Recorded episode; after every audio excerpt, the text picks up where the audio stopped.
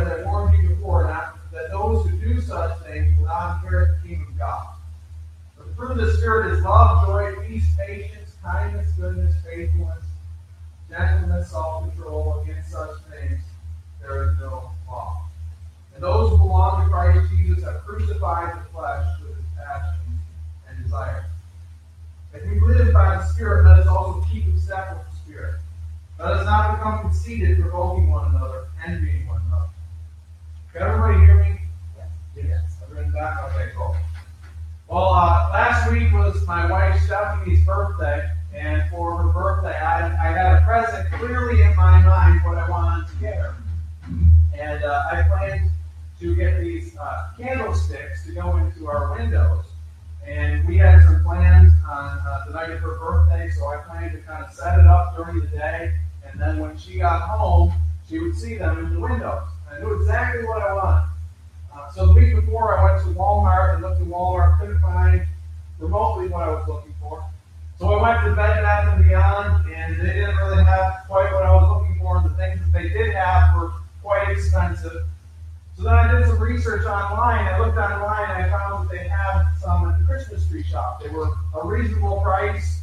And so I waited to the day of her birthday and went there during the day. And these candlesticks that were there were supposed to be kind of a black pewter color. And they were like this weird greenish color. Well, that wasn't going to work. So I went to Target and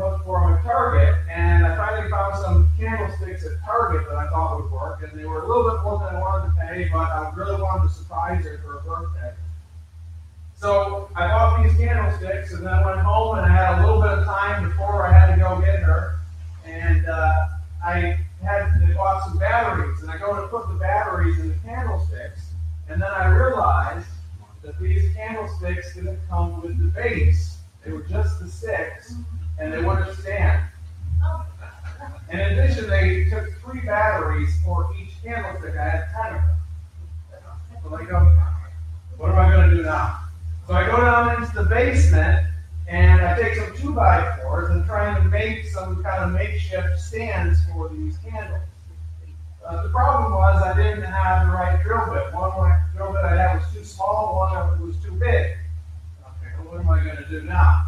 So I take double-sided tape and try to put them in the window with double-sided tape, and they just kind of topple over. It looks really weird.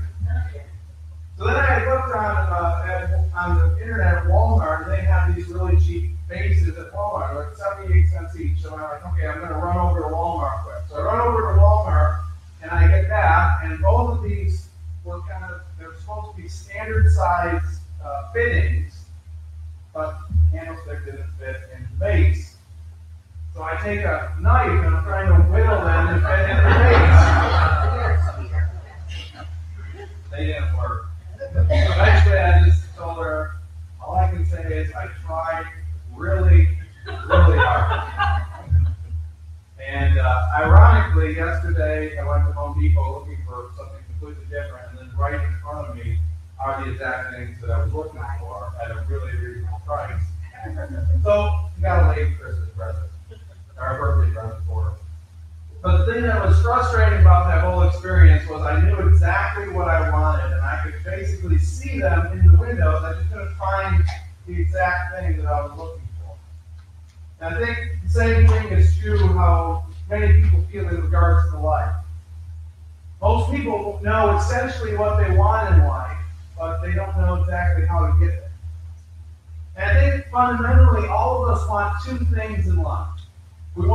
happy and we want to make a difference. We want to be satisfied and we want to be significant. These are the two biggest driving forces in our life. These are things that nearly everybody wants. If I were to ask 100 people, everybody here, if I was to ask you, do you want to be happy? Probably none of us would say, no, I don't, I don't really want to be happy. I want to be sad. I mean, even people that you might say, well, so and so is kind of a grouchy person, they like wallow in sadness. Even in that, they must derive some perceived benefit from being sad or putting on appearance of sadness. The brother is to ask 100 people, so do you want to be significant? Not many of us would say, no, I don't want to be significant. I don't want to make a difference in the world. I just want to kind of go to the ground and be forgotten about forever. We all want to be satisfied we want to be significant. The basis of all behavior. Listen to what the famous mathematician Blaise Pascal said about the desire for happiness or satisfaction. He said, All men seek happiness. This is without exception. Whatever different means they employ, they all tend to this end. The cause of some going to war and of others avoiding it is the same desire in both, attended with different views. They will never take the least step up to this object. This is the motive of every action of every man, even of those who hang themselves. This is what the Austrian neuroscientist and psychiatrist Viktor Frankl had to say about the quest for significance. He said, Life is not primarily a quest for pleasure, as Freud, as Freud believed, or quest, quest for power, as Alfred Adler taught, but a quest for meaning. The great this the greatest task any person of any person is to find meaning in his or her own life. The goal is quite clear. We all want to be satisfied and significant. And just like I could see clearly what I wanted for my wife, those candles in the windows, but couldn't get there. In our culture, we know what we want, but we can't get there. And the reason we can't do that to get there is because we frantically search for the answers in the wrong place. The problem is not with the goal. It's not wrong to want to be happy, to have joy, or uh, be satisfied. It's not wrong to want to live a life of significance. But we try to get there the wrong way. Back in Paul's day, they tried to be significant by keeping the law. And we talked in the last few weeks about this moralism or legalism where these Galatians were trying to kind of bolster their own resume, so to speak, rather than focusing on the work of, Christ. That if they kept the law, if they kept the religious observances, then they were significant and they had meaning in their own lives. Now, in our culture, we might not think of that in moral categories as morality being equally significant. But even in our culture, that kind of seeps through. I remember this past week, I heard a number of uh, political advertisements.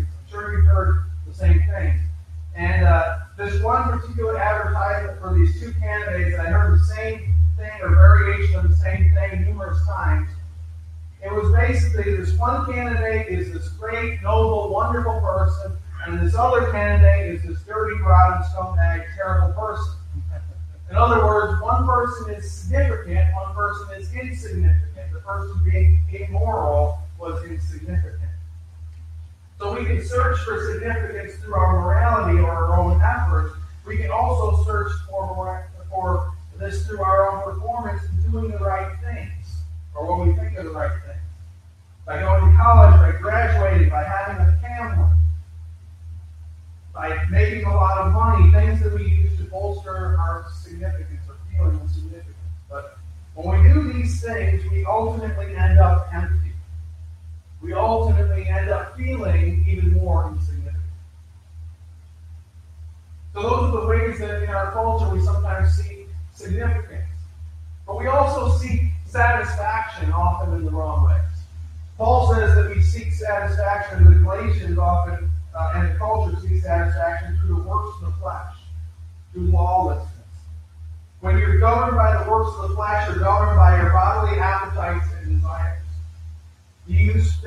alcohol, food, sex, or idols to try to satisfy or fill the your heart.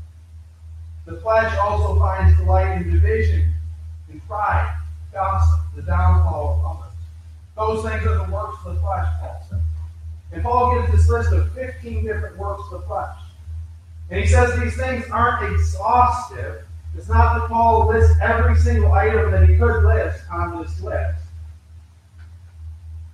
But he gives examples. And he says that the works of the flesh are evident. They're clear. There's no debate about these things. These are so clearly wrong that Paul is basically saying you don't have to have the law to understand that these things are wrong. if you were to ask Americans, do you believe adultery is wrong? There, are, there aren't many people that say, oh yeah, that's it's fine, it's a good thing to do. 84% of Americans, whether Christian or non-Christian, would say that that's wrong. You'd say, is, is uh, idolatry wrong? Not many people will say, yeah, idolatry is a good thing. So these things are evident. But he gives this list as examples. And so let's briefly just look, look a little bit at these, this list. The first three things that he gives deal with sexual immorality. He says sexual immorality, impurity, and sensuality. The word for sexual immorality is the Greek word from the Greek word porneia, which indicates any kind of sexual sin. Could be adultery, pornography, homosexuality, premarital sex, or any of the like. Impurity may denote someone who's sexually unclean. The word for sensuality is defined by one Greek dictionary as a lack of self-constraint which involves one in conduct that violates all bounds of what is socially acceptable. A lack of self-constraint which involves one in con- uh, conduct that violates all bounds of what is socially acceptable. One commentator I read suggested that this word would be associated with the party animal lifestyle. It goes on idolatry, worshiping other gods, sorcery, which uh, may have involved the use of medicine and magical practices. Today, it might be equivalent to kind of dabbling in the occult for such activities. Then he lists a bunch of things that are harmful to community life, things like enmity, strife, jealousy, fits of anger, rivalry, dissensions, envy. Then we have drunkenness. And then the last word translated orgies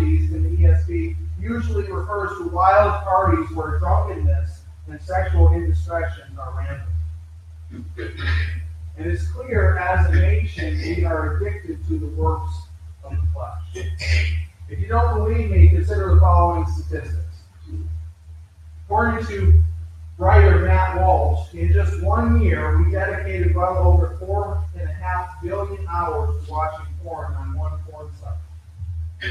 On that single website, humanity, the world, spent twice as much time viewing porn in a year as it is spent existing on planet Earth. The site had over 90 billion video views and 44,000 visitors every minute of every day.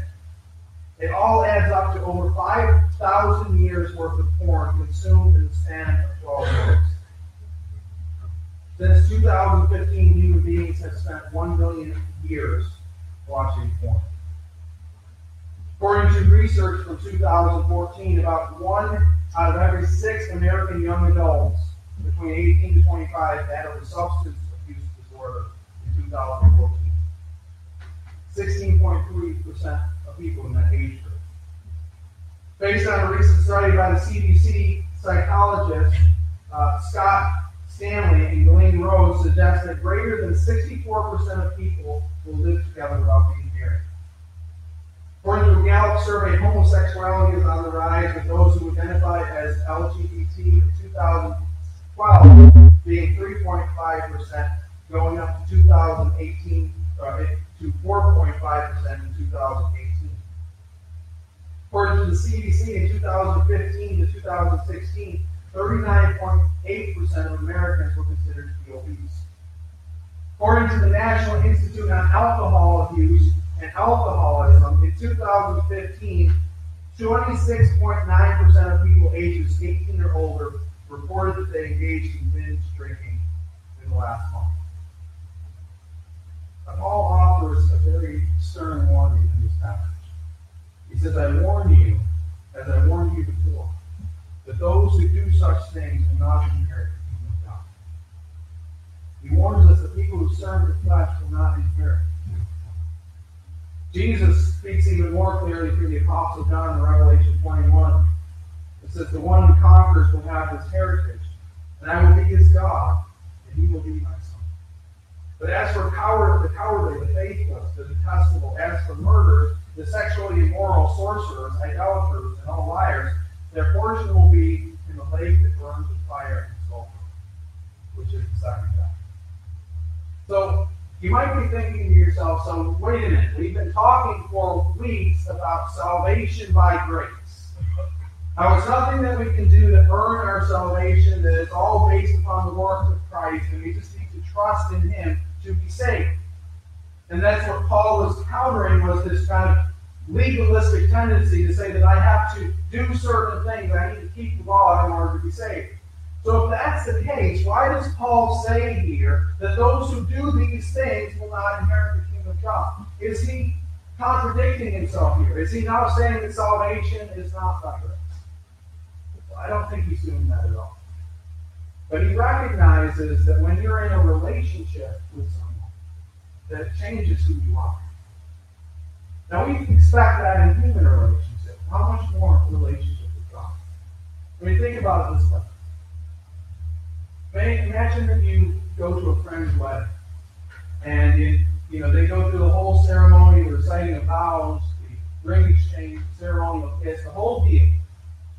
And then the next day, you go over to your friend's house, and you see your friend is on Christian mingle.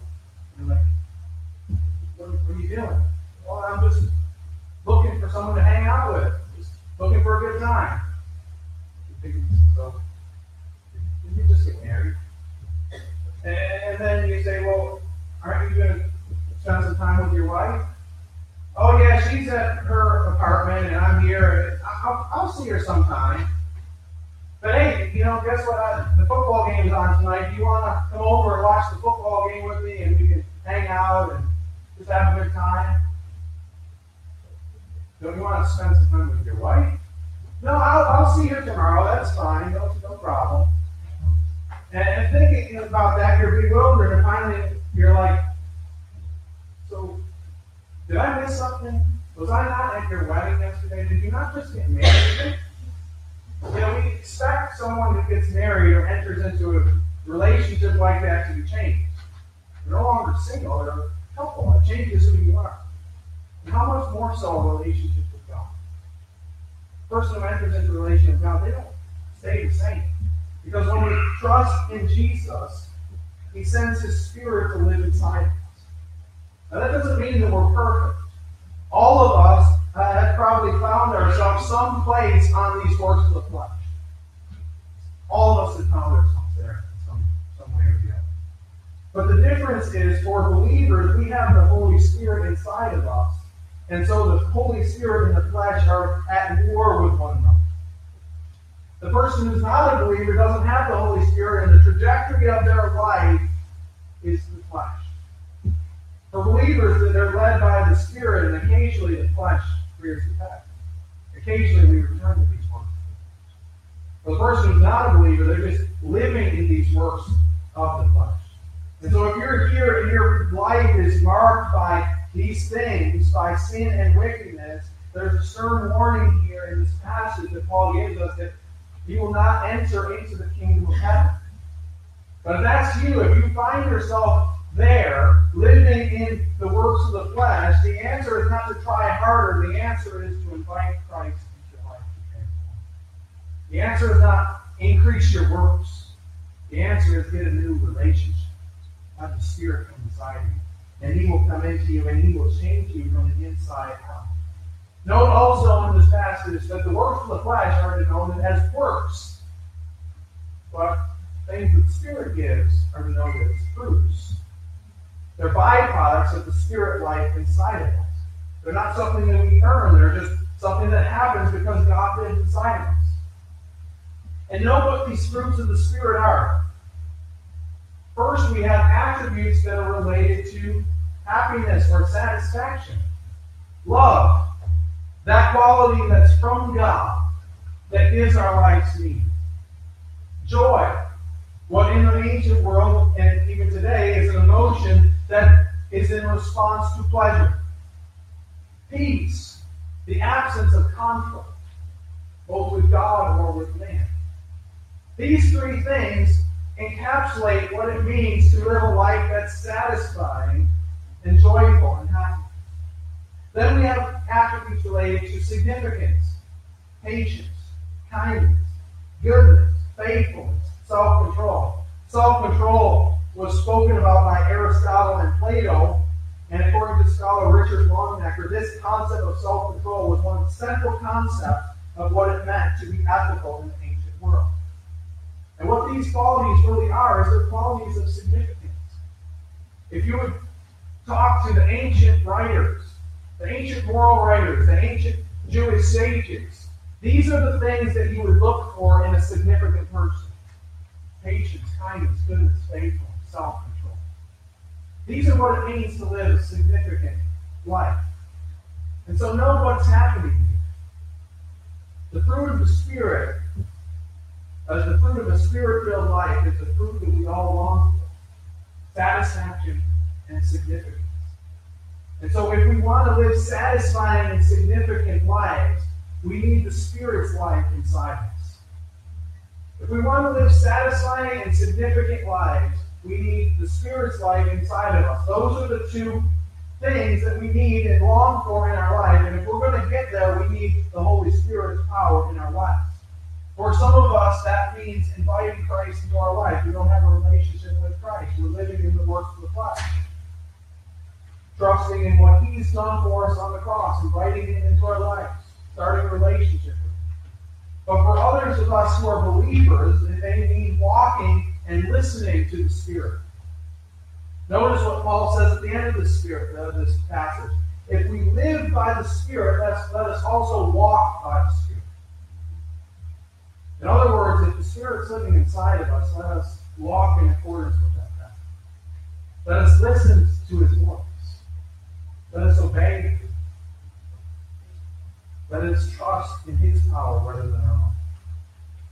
Now, sometimes that can get confusing. Sometimes when we think about the Spirit talking to us, we think, you know, we get kind of weird with that. Like we're walking down the street and, all right, the Spirit's going to tell me to turn right. The Spirit's going to tell me to turn left.